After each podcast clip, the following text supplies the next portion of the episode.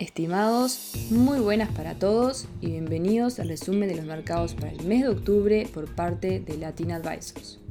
En Estados Unidos, las acciones tuvieron rendimientos positivos tanto entre los principales índices como en los sectores pertenecientes al S&P 500. En el último mes, el mercado se calmó tras la caída de septiembre.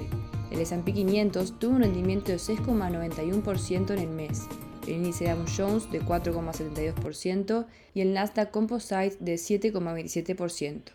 El VIX retrocedió de 16,3 desde el máximo alcanzado el 25 de septiembre. Todos los sectores S&P 500 lo hicieron de buena manera.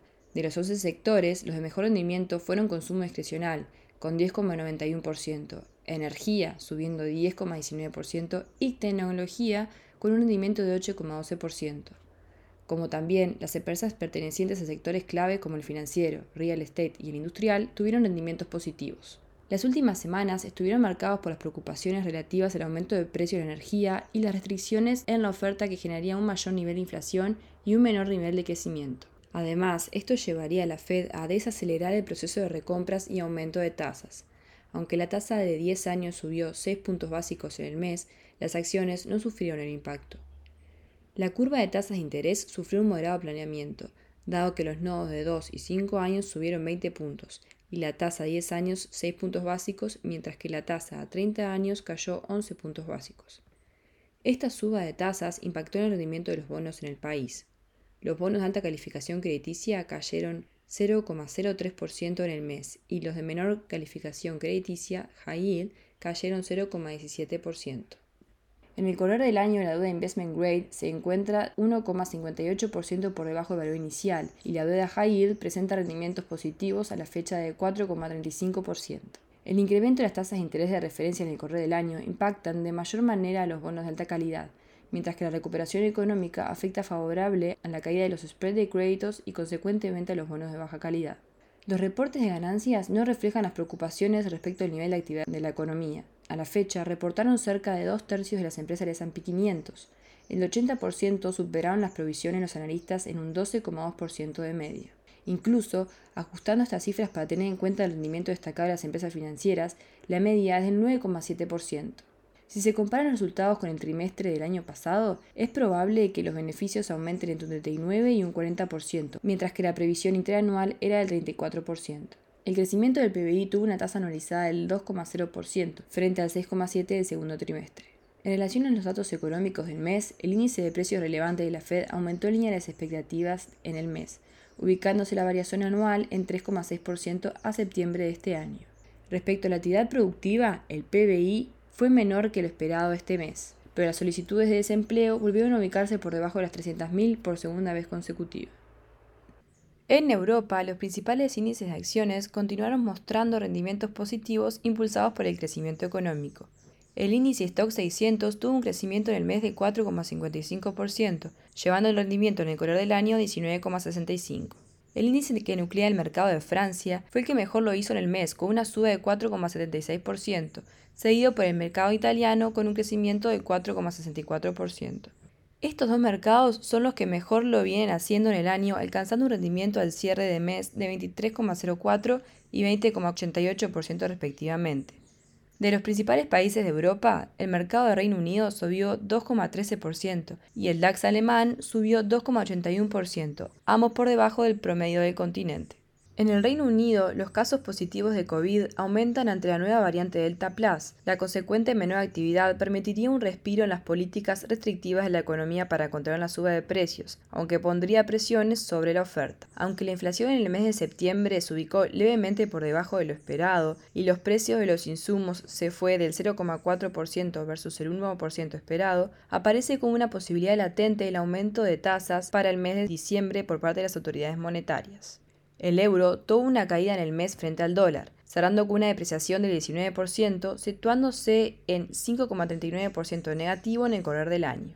Aunque las expectativas a largo plazo avisoran un fortalecimiento del euro frente al dólar por un superávit de la cuenta corriente y una rotación hacia una canasta de monedas como reserva de valor en lugar de solamente el dólar, en el corto plazo el menor nivel de tasas de interés junto con una recuperación económica posterior a Estados Unidos han llevado a un fortalecimiento del dólar. Respecto a los datos económicos, la inflación de octubre registró 4,1% interanual, por encima de las expectativas, mientras que el PBI del tercer trimestre creció 3,7% interanual, también mayor de lo esperado, aunque se desaceleró respecto al segundo trimestre. La recuperación económica, reflejada en buenos números de crecimiento junto con un mayor nivel de inflación, pone el foco en si se debe ajustar la política monetaria incrementando las tasas de referencia. En Alemania, el PBI del tercer trimestre creció 2,5% interanual, en línea con lo esperado y menor que el trimestre previo. En China, luego de unos meses de incertidumbre, las acciones volvieron a mostrar rendimientos mixtos. El Shanghai Composite mostró una caída del 0,58% en el mes, mientras que el índice de acciones de Hong Kong, el Hang que nuclea muchas empresas de origen chino pero cotizan fuera de este país, mostró un crecimiento del 3,26%. El índice CSI 300, que nuclea las 300 principales acciones de la Bolsa de Valores de Shanghái y la Bolsa de Valores de Shenzhen, subió 1,49% en el mes, pero continúa 4,02% negativo en el año. En el primer trimestre del año, observamos a los principales índices en niveles máximos, motivados por una recuperación económica anticipada del resto del mundo y por un menor impacto de la pandemia en términos generales. Pero a partir de marzo el panorama cambió y las noticias negativas comenzaron con anuncios de políticas prohibitivas en ciertos rubros económicos. Luego se anunció el problema de la deuda de Evergrande y restricciones económicas por el resurgimiento de casos en el país. Todos estos eventos se reflejaron en el mercado accionario. El Hansen presenta un rendimiento del año de 6,81% negativo, el Shanghai Composite 2,14% positivo y el CCI 300 de 4,02% negativo. Sin embargo, las acciones que más sufrieron en el año son aquellas listadas fuera del país. Por ello, el índice MSCI China está 14,49% negativo en el año. Respecto a los datos económicos, el crecimiento del PBI en el tercer trimestre se redujo al 4,9% interanual, desde el 7,9% del segundo trimestre. Un menor nivel de actividad en las inversiones inmobiliarias y las interrupciones en la producción debido a la escasez de electricidad se vieron compensadas en parte por una mayor demanda de exportaciones chinas. El anuncio de los reguladores en los cuales se instó a los bancos a seguir prestando el sector inmobiliario y acelerar la aprobación de hipotecas impactaron de manera positiva en los activos de menor calidad crediticia. Desde las autoridades entienden que los riesgos derivados de los recientes impagos para la economía se pueden contener y entienden que la manera de que se resuelvan estos conflictos es a través de los mecanismos del mercado, resultando poco probable que intervengan en el rescate de alguna de las partes involucradas. Evergrande logró en el mes hacer frente a los pagos adeudados, pero la situación sigue siendo complicada. Desde Moody's se rebajaron las calificaciones de riesgo de crédito para varios promotores inmobiliarios debido a un debilitamiento del sentimiento de los consumidores y que puede conducir a un menor deterioro de las métricas financieras y liquidez del sector. En los mercados emergentes se presentaron resultados mixtos para el mes de octubre. El mercado asiático presentó resultados positivos, mientras que el latinoamericano tuvo un mal rendimiento. El índice de acciones de MSCI Mercados Emergentes tuvo un rendimiento positivo de 0,93% en el mes, impulsado sobre todo por las acciones de los países asiáticos. El MSCI Asia subió 1,32% en el mes, promovido por el crecimiento del MSCI China de 2,32%.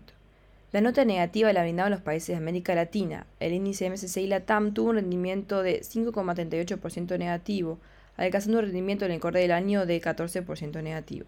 Los resultados de los índices de acciones en Asia estuvieron bastante dispersos entre sí. Por un lado, como mencionábamos anteriormente, el Shanghai Composite chino tuvo un rendimiento de 0,58% negativo. Otros tuvieron rendimientos positivos, como el índice de Singapur que tuvo una suba de 3,26%. En Latinoamérica, a excepción de Argentina, los principales índices de acciones en moneda local y en moneda de distintos países tuvieron rendimientos negativos en el mes. El real brasilero fue el de las monedas con el menor rendimiento, depreciándose 3,56% frente al dólar. En la última reunión del Banco Central de Brasil, decidió subir la tasa Selic en 150 puntos básicos, la mayor en 20 años, alcanzando 7,75% de la tasa de referencia. Esta suba de tasas se enmarca en un contexto de un nivel de inflación elevada y un plan fiscal expansivo para no perder terreno político de cara a las próximas elecciones presidenciales. La incertidumbre política en el mes afectó al país. El índice de Bovepsa cayó 9,84% en el mes en dólares y 6,74% en moneda local, alcanzando el menor nivel del año. El índice de monedas latinoamericanas cayó 0,92% en el mes. Las monedas de Asia se apreciaron 0,73%, llegando a 0,83% en el correr del año. La renta fija emergente también tuvo un mes negativo en cuanto a rendimientos. Los bonos de grado de inversión mantuvieron su nivel subiendo solamente 0,02%, mientras que los de menor calidad crediticia rindieron 1,14% negativo en promedio, llevando así el rendimiento en 2021 a 2,3% negativo. El bajo nivel de spread de la deuda, junto con los temores de mayor riesgo político y económico, influyeron en los malos rendimientos de la deuda emergente. En último lugar, las materias primas agrícolas continúan recuperándose luego de la caída de mitad de año y las materias primas en general continúan al alza. El índice de Bloomberg de agricultura subió 2,94% y el índice de commodities 2,58% en el mes. El maíz cerró con una suba de 5,87% y el trigo 6,51%. Sin embargo, la soja cayó 1,61% y la madera 5,72%. Por otro lado, el oro, la plata y el cobre se apreciaron. El petróleo alcanzó los 84 dólares. La crisis energética y los problemas de oferta imponen presiones al alza a los niveles de precios de los commodities, además de los ya conocidos altos costos de traslado. Esto fue el resumen de los mercados para el mes de octubre por parte de Latin Advisors. Para más información, por favor comuníquese con su asesor financiero o visite www.latinadvisors.com.uy. Muchas gracias.